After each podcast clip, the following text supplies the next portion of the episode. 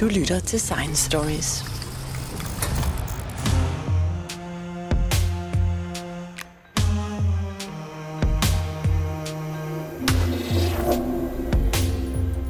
Når vi taler om liv og livsprocesser, så er timing altafgørende. Fra vi står op om morgenen til vi går i seng om aftenen, bliver vores krop styret af døgnrytmer. Og når vi sover, gennemgår vores krop og hjerne flere serier af koordinerede processer. Nu har forskerne også fået øje på betydningen af rytmer og timing af kroppens enkelte celler. En af dem er postdoc Mathias Helberg fra Niels Bohr Instituttet. Og Mathias Helberg, det her med rytmer, der påvirker hinanden, det har en lang historie, der går flere hundrede år tilbage. Ja, lige præcis inden for, øh, for biologi, og man kan jo forestille sig, at øh, dyreverdenen, øh, så, så det her med at koordinere øh, sine, sine rytmer med hinanden i forhold til døgnet for eksempel, er jo en meget afgørende ting i, i evolutionen. Og, og de fysiske studier, der, der påviser det her første gang, det er øh, den store øh, hollandske matematiker og fysiker øh, Christian Huygens, der i året 1665 øh, gør sig den observation, at pendulure, der hænger på væggen, de vil svinge, de vil begynde at svinge i takt, de vil altså synkronisere med hinanden. Og historien øh, er, er jo faktisk, at han, han er den, øh, den store udvikler af penduluret. Og der skal man altså huske, at det her det er den mest præcise måde, man som mennesker kan måle tiden på, fra ham og de næste 300 år frem. Så det er jo en, en ret stor øh, opdagelse, øh, han gør af, hvordan man kan lave de her pendulurer smart.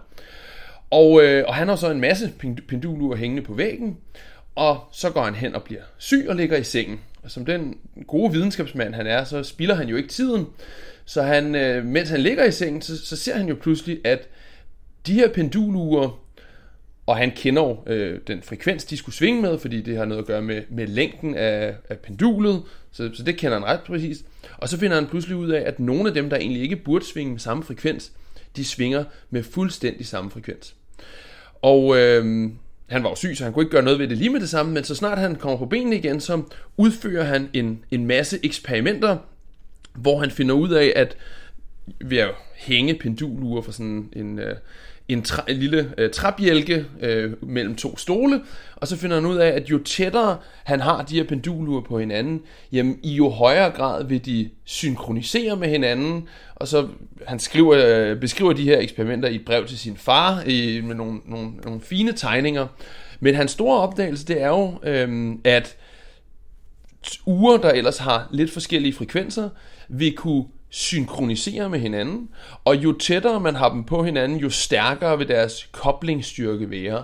Så han, han finder ud af, at der er et sammenhæng mellem, hvor stærkt de kobler til hinanden, og hvor let de vil kunne synkronisere med hinanden. Det er jo et, et ret smukt studie af sådan nogle, som vi kalder i fysik ikke-lineariteter, allerede for, for mere end, end 300 år siden. Men rent intuitivt, altså nu er der jo ikke tale om dyr, altså nu er der tale om rent fysiske mekanismer. Hvordan kan sådan nogle rent fysiske mekanismer påvirke hinanden til, at de, at de går i takt, så at sige? Ja, og, og der er jo en, en masse øh, spændende, både fysisk og, og især faktisk matematisk øh, teori under, øh, underliggende sådan nogle koblede svingninger. Hvis jeg prøver at gøre det, gøre det lidt simpelt, så kan man forestille sig sådan to uger, og hvis vi tager Højkens eksempel, så kan vi forestille os i vores hoveder, at de er udspændt mellem sådan træbjælke. Så så i og med, at de sender små vibrationer mellem hinanden, så kan man sige, at hvis de ikke er i takt, så vil de hele tiden blive skubbet lidt i den ene eller den anden retning, grundet det andet ur. Det eneste tidspunkt, hvor de ikke vil blive skubbet ud af deres egen takt, det er, hvis de begge to svinger i takt med hinanden. Så på den måde, så kan man lidt forestille sig, at de svinger ude af takt med forskellige frekvenser, så vil de hele tiden modtage små forstyrrelser fra hinanden, og, og det vil de jo blive ved med at gøre, indtil de opnår et, et stadie, hvor de faktisk svinger i samme takt med hinanden, og deres frekvenser øh, forholder sig til hinanden, hvor de så vil have et, et stabilt tilstand at svinge i. Øhm, det kan være en, være en måde at forestille sig det på. Okay, men det vil sige, der findes øh, koordination af rytmer overalt i verden og inden for alle mulige øh, sammenhæng, og det er jo også noget af det, du arbejder med omkring vores øh, krop. Ja, lige præcis. Vi, vi har jo øh, i de sidste 7-8 år forsket utrolig meget i, at, øh, at cellernes allervigtigste proteiner, det vi kalder transkriptionsfaktorer, det er sådan nogle, der øh, regulerer mere end 500 andre gener. Øhm, så det vil sige, at hvis man ændrer deres koncentration, så har det en utrolig stor påvirkning af, hvordan cellerne ellers reagerer og, og hvad de ellers producerer. Øhm, og nogle af de vigtigste af de her transkriptionsfaktorer, de begynder at svinge i deres koncentration med en, en periode på, på mellem 1 og 5 timer. Og det har jo så været, været et stort spørgsmål i, hvad, hvad er konsekvenserne af, at de svinger øh, på den måde, og, og hvorfor svinger de øh, i virkeligheden. Og vi har forsket en hel masse i, at hvis man kan, kan tage sådan en celle, der svinger, og så inspireret af, af netop Huygens, så kan man påvirke den med en anden type svingning. Det kunne for eksempel være ved, at man øh, ændrer lidt på temperaturen, og svinger den en lille smule op og ned, eller det kunne være, at man havde et, et kemikalie, som man svingede en lille smule op og ned. Senest har vi blandt andet gjort det med alkohol, der også kan gå ind og påvirke strukturerne. Og det man jo så får, det er, at man, man kan få, at man ved at kontrollere den, den ene svingning, så kan man kontrollere den svingning, som cellen har med sit protein. Og der er det så meget grundlæggende, at man kan få dem til at svinge i takt, ligesom med Huygens pendulure. Men man kan faktisk også få, at de begynder at blive øh, det, vi kalder kaotiske. Det er en måde at få kaotisk dynamik på, og det er noget, vi, vi tidligere har studeret meget i, hvordan, hvordan der pludselig kunne, kunne opstå kaos i, i celler. Og senest så har vi så øh, i et studie med, med nogle forskere fra, øh, fra Beijing øh, påvist, at hvis man nu i stedet for bare en, men har flere svingninger udefra, der påvirker de her celler, så har man en endnu bedre måde til at faktisk få dem til at svinge helt regulært og kontrolleret, så man har en måde at, at kontrollere deres svingninger på helt præcist. Men det viser jo så også, at hvis, øh, hvis man har celler i kroppen, hvor der er mere end en, men mange, der påvirker hinanden, så vil det give øh, flercellede organismer og strukturer en unik måde at, at kontrollere øh, tiden på, og i virkeligheden kontrollere rytmen på, og altså skabe en basis for meget præcist at kunne kontrollere en svingning, øh, som er helt afgørende for, øh, for livets koordination. Men det, I har kigget på, det er så hele systemer af celler, men I har også kigget på enkelte mekanismer, som foregår øh, inde i cellerne. Ja, lige præcis. Øh, og det første, det var jo så studiet af at sige, hvilke, hvilke kemiske processer kunne i virkeligheden lede til, til sådan nogle svingninger. Og, øhm, og det, det er et af de proteiner, vi har haft særlig stor fokus på. Det er det, der hedder P53. Og P53 skal man, skal man forstå, at, øh, at det er et utrolig vigtigt gen, der, der regulerer, at kroppen håndterer DNA-skade rigtigt. For lige at sætte det i perspektiv, så er P53 fejlmuteret i mere end 50% af alle cancerformer. Det vil sige, hvis man, hvis man altså gerne vil forstå, hvordan cancer opstår, og dermed også have en chance for at kunne, kunne forebygge det øh, en dag, så skal man altså meget gerne forstå, jamen, hvad er P53's rolle øh, i forbindelse med, med skader af DNA. Og, og når det er så vigtigt at reparere DNA, så kan man forestille sig lidt, at, øh, at hvis man får en enkelt DNA-skade, så er det vigtigt, at, at cellen reparerer det. Det der ikke må ske, det er, at cellen begynder at dele sig videre, mens man stadig har skade. Fordi hvis man pludselig begynder at dele sig videre med en skade, og man er ligeglad med den, så kan det give pludselig to skader, og, og man kan hurtigt se, hvis det deler sig videre, så får man et stykke DNA, der slet ikke giver mening. Og det er faktisk det, der, der direkte leder til cancer, at man ikke sørger for tidligt at få repareret de her DNA-skader. Hvis jeg skal give en lille analogi, man måske kender, så er det, øh, hvis, hvis vi er nok alle sammen i børnehaven har lavet den leg, hvor man visker en eller anden sætning rundt i øret, og så når man kommer hele vejen rundt, så skal den sidste person sige, hvad det er, og så er det blevet noget helt andet, som, som slet ikke havde noget at gøre med den, med den første sætning.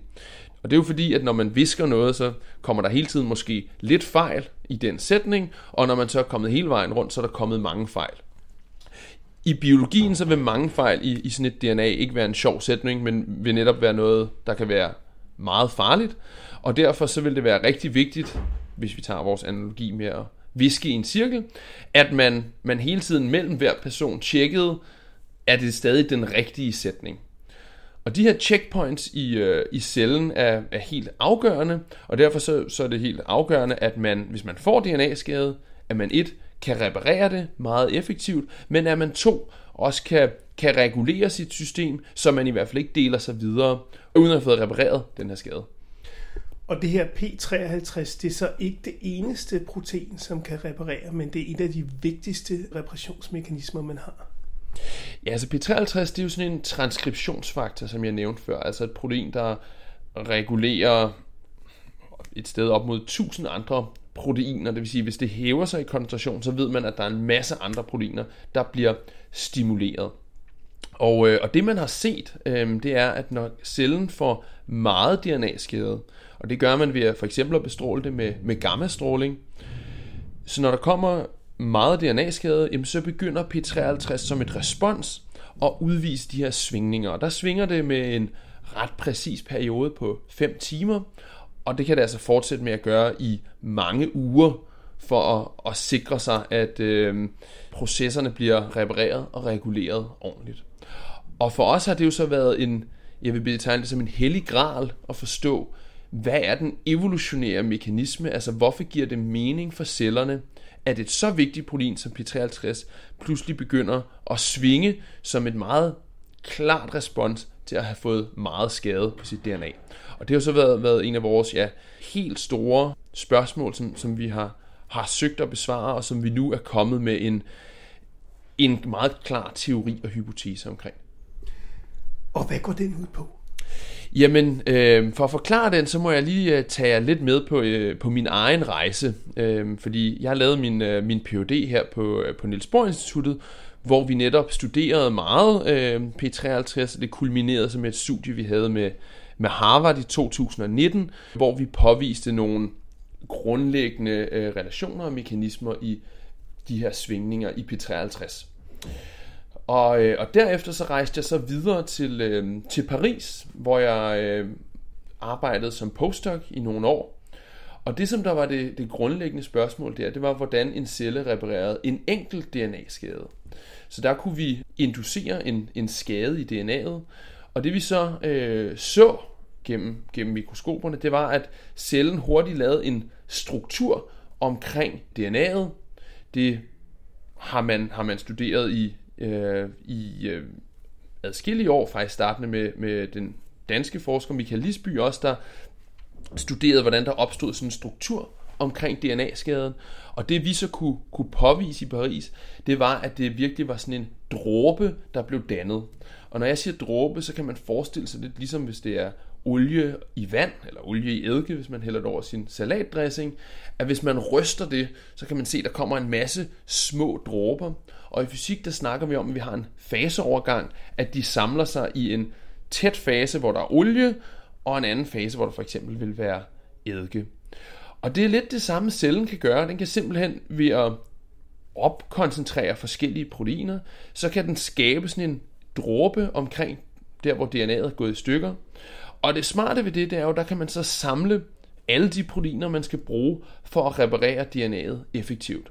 Så man forestiller sig simpelthen, at cellen kan lave sådan et superkraftværk, hvor den siger, okay, nu har vi DNA-skadet, det er afgørende, at vi kan reparere det effektivt, så man samler en masse ressourcer omkring det sted, hvor DNA'et er gået i stykker, og så kan man gøre DNA-reparationen både markant mere effektiv og også markant mere præcis. Altså man sikrer sig, at man har alle de rigtige ressourcer omkring for at gøre den her reparation bedst muligt. Og det er jo en, en virkelig gennembrud for, for biologien og for at forstå, at man har den her mulighed for at skabe dråber.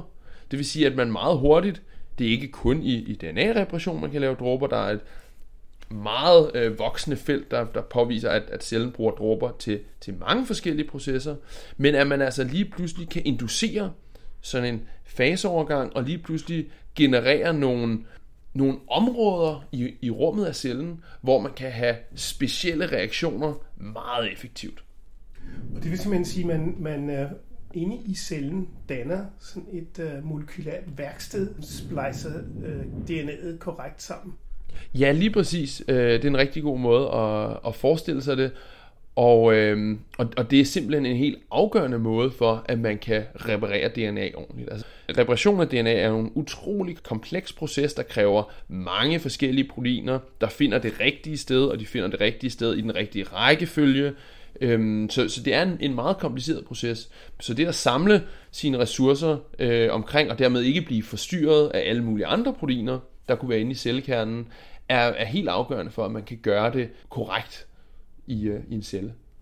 Men nu er der også tale om ekstremt meget information. Altså en, en DNA-streng er cirka en, en meter lang, og den indeholder omkring 3 milliarder basepar. Og det vil sige, at det er helt uoverskueligt meget. Hvordan, hvordan kan P53-molekylet finde lige præcis de steder, hvor det ikke passer korrekt sammen? Og det er jo et, et rigtig godt spørgsmål, som, som der er meget forskning i på tiden. Fordi det, det tyder lige nu på, at der var et, øh, et spændende studie fra, fra 2022, der netop påviste, at P53 var et af de tidligste proteiner til at finde den, øh, det sted, hvor, hvor DNA-skaden var. Og derfra så kunne den faktisk rekruttere og samle gennem elektrokemiske øh, bindinger en masse af de andre øh, proteiner, der var med til at danne den her dråbe. Så det tyder altså på, at, at P53 har en meget øh, tidligere, en meget direkte påvirkning på at, at danne den her dråbe. Og samtidig så er der også, når, når P53 påvirker alle de her øh, tusind andre proteiner, som den kan, den kan stimulere, når den svinger, så, så er der jo derfor også, også øh, mulighed for, at den, den gennem sin aktivitet, som at, at stimulere andre proteiner, kan opregulere en masse af de her repressions- og det, som vi kan kalde kondenseringsproteiner, proteiner, der altså er med til at danne denne her dråbe. Og hvis jeg, hvis jeg øh, samler de tråde, så stod vi jo i, øh, det var i øh, 2022, starten af 2022, så med den her information, at vi fra vores, vores studie med, med Harvard havde forstået, at P53 begyndte at, at svinge, og nu forstod vi svingningerne øh, ret godt, og det gjorde den, når der var meget DNA-skade, som hvis det for eksempel var, var blevet bestrålet med gammastråling. Men vi vidste også, at hvis der bare var blevet lavet en enkelt skade, så, så ville P53 sådan set ikke svinge. Og gennem de, de studier fra Paris, så forstod vi jo så nu, at hvis man havde skabt en, en enkelt DNA-skade, jamen så det der skete rent øh, biomolekylært, det var, at man kunne danne sådan en dråbe, der ville kunne reparere, eller der var helt afgørende for at kunne reparere DNA effektivt. Og det var jo så meget naturligt, det ledte op til vores spørgsmål, at hvordan ville denne her dråbestruktur så se ud, hvis der var pludselig var mange skader, og var det noget, vi kunne koble til det, vi vidste om P53 svingninger. Og, øh, og for at forstå det, så er der noget, noget grundlæggende fysik, øh, som man skal forstå. Så det vil i virkeligheden sige, at når, når der kommer mange dråber inden i en, i en lukket beholder, som en cellekerne jo er, jamen så vil de automatisk begynde at konkurrere om ressourcerne. Vi siger, at hvis man hæver koncentrationen af de proteiner, der, der vil danne dråberne, over et vist supersatureret niveau, jamen så vil dråber kunne, kunne, kunne dannes. Og, øh, og der kan vi så forestille os, at de vil kunne dannes ud fra nogle nukleeringsprocesser, der hvor alle de her DNA-skader er. Det lyder lidt som regndråber, der, der dannes op i atmosfæren. Ja, lige præcis, og det, og det, det, det er helt samme analogier, man, man kan drage, at så bliver der, bliver der dannet de her dråber, og afhængig af, hvor meget materiale der er, jamen så vil de dråber gro, øh, til de har nået en, en størrelse, hvor de er i, i ligevægt mellem, hvor meget de ligesom indtager øh, af, af materialer, hvor meget de, øh, de giver væk. Men det, der så indtræder, når der så er flere dråber, der har vokset, jamen så vil de automatisk begynde at konkurrere om materialet. Og det er ikke noget med, at de støder ind i hinanden i virkeligheden. Det er, de er placeret en, en vis afstand væk fra hinanden. Men simpelthen fordi, at de automatisk vil have en lille smule øh, materiale, der kommer ind, og afgive en lille smule materiale. Så det, der faktisk er, er afgørende, det er, hvor stor deres, deres radius er, altså hvor store de er. Og her vil der indtræde det, som vi kalder Ostwald ripening, øh, med et teknisk ord, men det betyder sådan set bare, at den største dråbe vil have en lille smule mere materiale ind i forhold til de andre, og når man så konkurrerer mellem hinanden, jamen så vil der efter et vist stykke tid indtræde den tilstand, at den har taget alt materialet, og det vil simpelthen sige, at de små dråber er blevet opløst. Og hvis vi nu går tilbage til den observation, at hvad skal man sige, man skal bruge dråberne for at reparere DNA, så er det jo et stort problem for cellen, at den nu er i en naturlig situation, hvor alt materialet vil samle sig kun på ét sted, og at de andre dråber, der hvor der skulle egentlig repareres DNA, nu er blevet helt opløst, så man ikke har en optimal måde at reparere DNA'et på længere. Og øhm, det, som, det som vi så opdagede, det var, at netop svingninger i P53, det kunne løse det her ellers fundamentale problem. Så det vi, øh, det vi påviste, det var simpelthen, at hvis man, hvis man har en svingning i sit materiale, som P53 vil være, jamen så det der sker med dråberne, det er, at der inden for en vis tidsramme, hvor man svinger, så vil der være nogle dråber, der bliver dannet, og de vil så kunne reparere DNA'et optimalt øh, i den her periode. Men fordi man så netop har en svingning, jamen så vil de på andre perioder blive, blive opløst, og så vil alt materialet samle sig derefter på andre steder, der så reparerer øh, DNA'et. Så det vil sige, hvis svingningen i P53 nu svarer til en typisk tidsskala for, hvordan man reparerer sit DNA, jamen så vil cellen faktisk have en optimal mekanisme til at fordele sine ressourcer i tid og rum. Altså at man i stedet for at prøve at reparere alting på én gang, jamen så vil man automatisk nogle tidspunkter have sit materiale samlet nogle steder, men til andre tidspunkter vil man samle det på andre DNA-skader, således at man, når der er gået en vis stykke tid, faktisk vil have repareret alt sin DNA. Så det vil sige, at cellen med sine oscillationer altså har en meget automatisk proces. Man behøver ikke en hjerne til at få det her til at virke, men den kan have, når den kan ramme de rigtige tidsskalaer med sin svingning, så kan den lave en perfekt fordeling af sine ressourcer, så man nogle gange samler dem i et område, og andre gange i et andet område. Og det er lidt ligegyldigt, hvor man starter i virkeligheden, fordi svingningerne vil garantere, at man til andre tidspunkter samler sit materiale forskellige steder i rummet. Så det vil virkelig give en, en optimal måde at fordele ja, ressourcer i tid og rum, og det kommer altså i et samspil mellem de her svingninger, men også de, den dråbedannelse, der bliver lavet. Og det er en, en helt ny teori, der, øh, der ikke har været, øh, været set på på samme måde øh, tidligere, som, som vi har en, en masse forskning i, også på, på en masse forskellige aspekter i disse dage. Kunne man forestille sig, at man kunne overføre den her rytme, så det ikke bare virkede i den enkelte celle, men det virkede helt systemisk, altså på alle kroppens celler? Ja, det er jo, det er jo så et, øh, et, et rigtig spændende forskningsfelt, som vi jo netop også er, er inde i. Fordi hvis man har en, øh, en flercellet øh, struktur, øh, i sidste ende måske et organ i kroppen, men så, så kan man nemlig også forestille sig, at koordineringen mellem celler også i forhold til, hvad de, hvad de genererer af proteiner og deres tilstand, er helt afgørende. Og hvis man skal have flere celler, igen, celler er strukturer uden en hjerne, så hvis de på en eller anden måde skal snakke sammen, så det at have en fast rytme er et unikt redskab for levende organismer til at time deres aktioner mellem hinanden. Så vi har lige nu også et forskningsprojekt på, hvordan man kan øh, koordinere, altså hvordan man kan overføre synkroniserende øh, øh, øh, oscillationerne, svingningerne, så cellerne kan synkronisere med hinanden, for også at finde ud af, om for eksempel P53-svingningerne i en celle vil synkronisere med, med alle nabocellerne, så man får et større sådan, synkroniserende netværk. Nu er der selvfølgelig langt fra Højtens eksperimenter for flere hundrede år siden, og så, og så til, til moderne medicin. Men hvor lang tid tror der, der vil gå, før end at man kan omsætte det her i en form for medicinsk behandling, eller noget, der, der virker for eksempel på, på cancerpatienter, eller folk, som har, har mange genfejl, for eksempel nogen, der har været udsat for, for bestråling, eller, eller noget af den stil?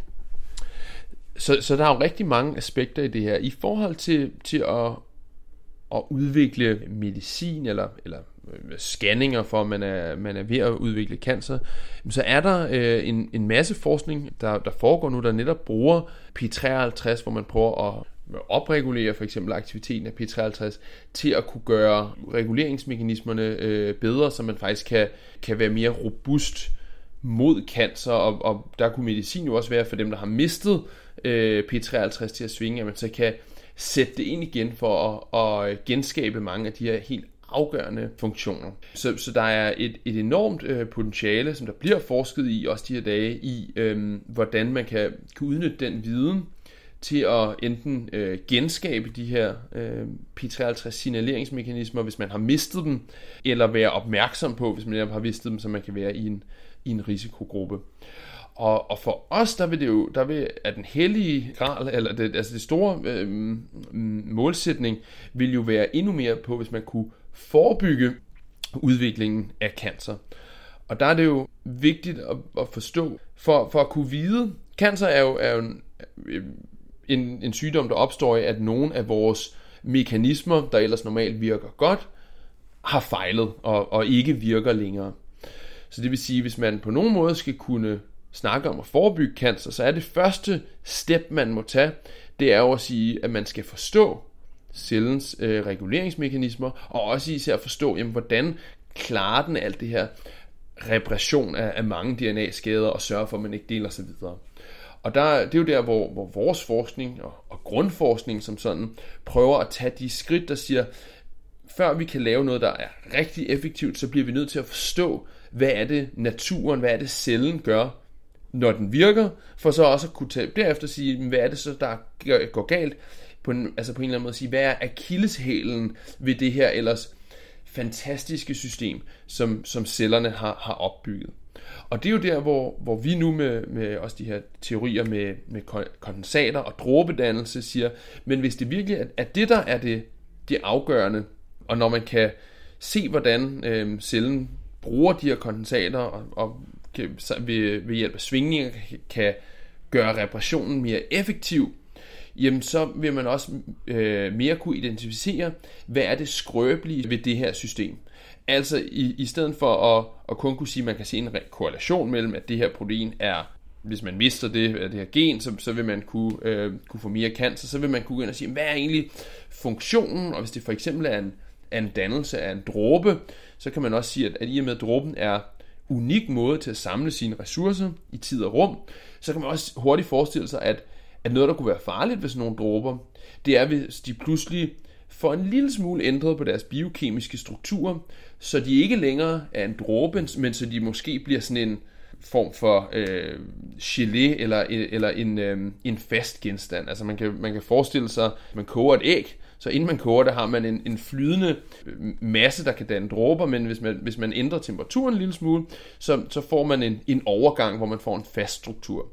Og på samme måde kan man sige, at hvis man nu skal reparere med de her dråber, der har en specifik mekanisme, så hvis det pludselig bliver til faste strukturer overalt i, i cellen, så giver det en, en masse problemer, og så gør det i hvert fald, at man ikke længere kan reparere de rigtige steder med den her mekanisme. Så det er jo nogle af de, de veje, vi, vi går og håber at gå med, med grundforskningen, hvor vi prøver at, at sådan set bare øh, forstå, hvordan virker naturen, hvordan reparerer cellerne, men vi håber så, at der også er andre, der kan bruge det til at sige, hvis vi nu forstår det her system, øh, hvordan kunne vi så øh, udvikle medicin eller, eller teste meget tidligere for, hvilke mekanismer der er, der, der kunne gå i stykker. Så du siger, at forskellige stoffer for eksempel kan få øh, cellerne til at denaturere eller, eller give nogle forskellige øh, mekanismer, som gør, at de bliver mindre effektive til at reparere. Og det kan, det kan måske være forklaring på, at kemiske stoffer eller øh, overophedning eller forskellige andre ting kan i sig selv være med til at, at starte en cancer eller en fejlfunktion i cellerne. Det er jo netop sådan noget, det, at det virkelig åbner for de spørgsmål, og det skal jeg jo sige, at det er jo virkelig noget, vi, vi forsker meget intenst i nu, også med at forstå, hvilke hvilke proteiner er det overhovedet, der, der er med i de her øh, dråber? Hvad er det for nogle, der er, der er de vigtigste?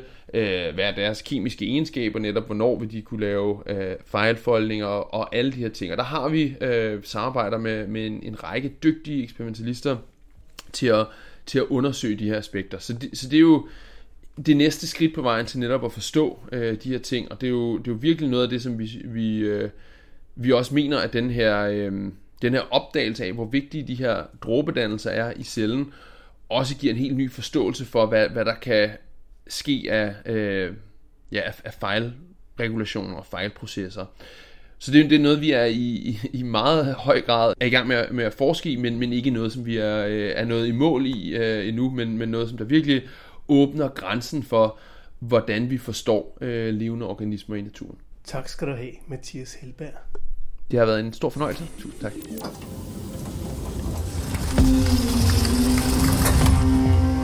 Hvis du holder af historier om videnskab, kan du finde Science Stories hjemmeside på www.sciencestories.dk.